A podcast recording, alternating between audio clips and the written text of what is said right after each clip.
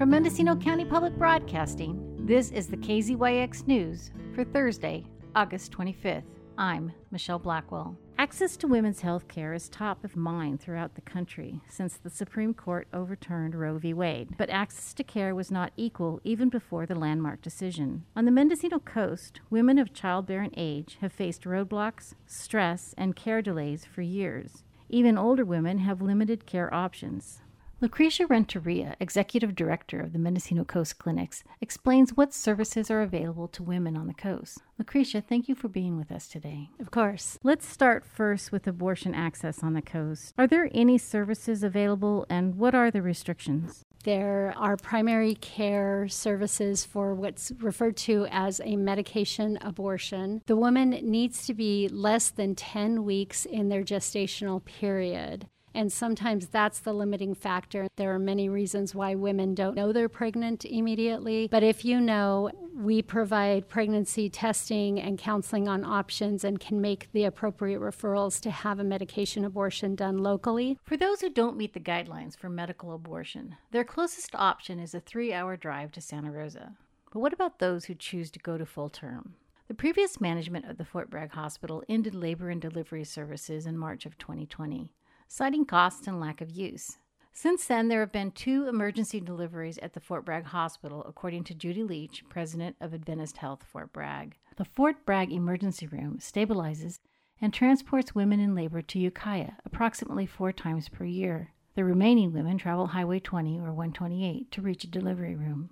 Lucresha, in your experience, what do pregnant women on the coast face when they get near their delivery date? For those women who start their prenatal care on the coast, we transfer them over to the prenatal care provider at about 20 or 30 weeks gestational period. One new mom from the Fort Bragg area shared her experience. Where should I start? Well, how many times did you have to go to Ukiah during your pregnancy?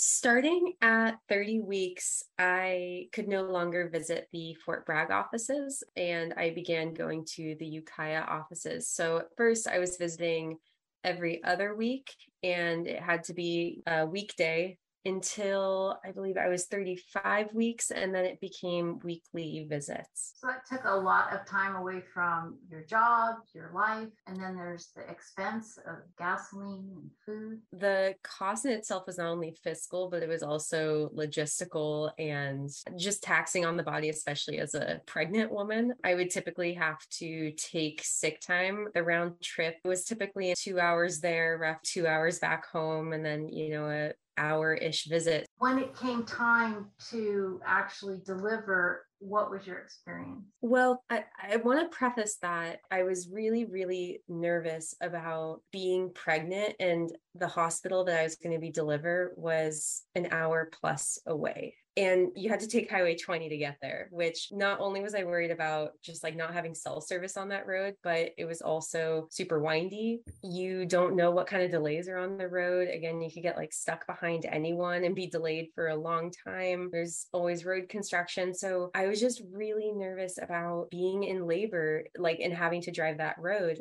Fortunately i went into labor at nighttime so it was so there wasn't a ton of folks on the road. I felt very very lucky. Nonetheless, it was very nerve wracking being in labor and again, not having any form of communication. So, would you do this again? No, I would not. Lucresha, I understand that there has been a birth on Highway 20 and that several women have made it to Ukiah within a few minutes of birth. Do these situations put the patients and infants at risk? I mean, of course, childbirth is always risky. Women and babies can die in going through childbirth, and any complication that is unforeseen or unexpected can make it more complicated and heighten those risks. I'm not aware of any baby baby who has had any prolonged hospitalization or any problems with moms who have had to transfer to Ukiah. What we do know, though, is that we've had some scared moms who are racing down Highway 101 racing across Highway 20, trying to get to a place where they can deliver the babies because the other reality of labor and delivery is you don't know when it's going to happen and you don't know how long it's going to take. Renteria explained that after birth, mother and infants can access assistance with lactation and post surgical care in Fort Bragg. While women can access some prenatal services on the coast, the situation is not ideal. Leach says that telemedicine will reduce trips to Ukiah, but women will still need some in person visits and to access a delivery room.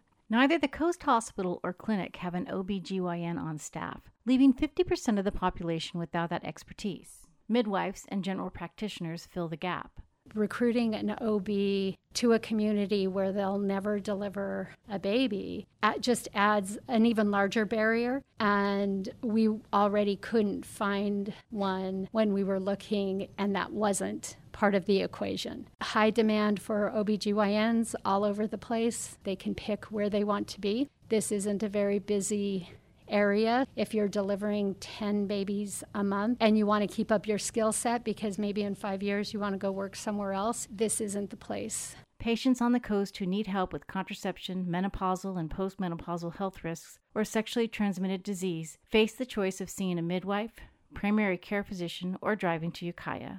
Mendocino Coast Clinics assist pregnant patients with expenses for their care in Ukiah or Santa Rosa with funding through the Mendocino Healthcare Foundation. For KZYX News, I'm Michelle Blackwell. For all our news, with photos and more, visit kzyx.org. You can also subscribe to the KZYX News podcast wherever you get your podcasts.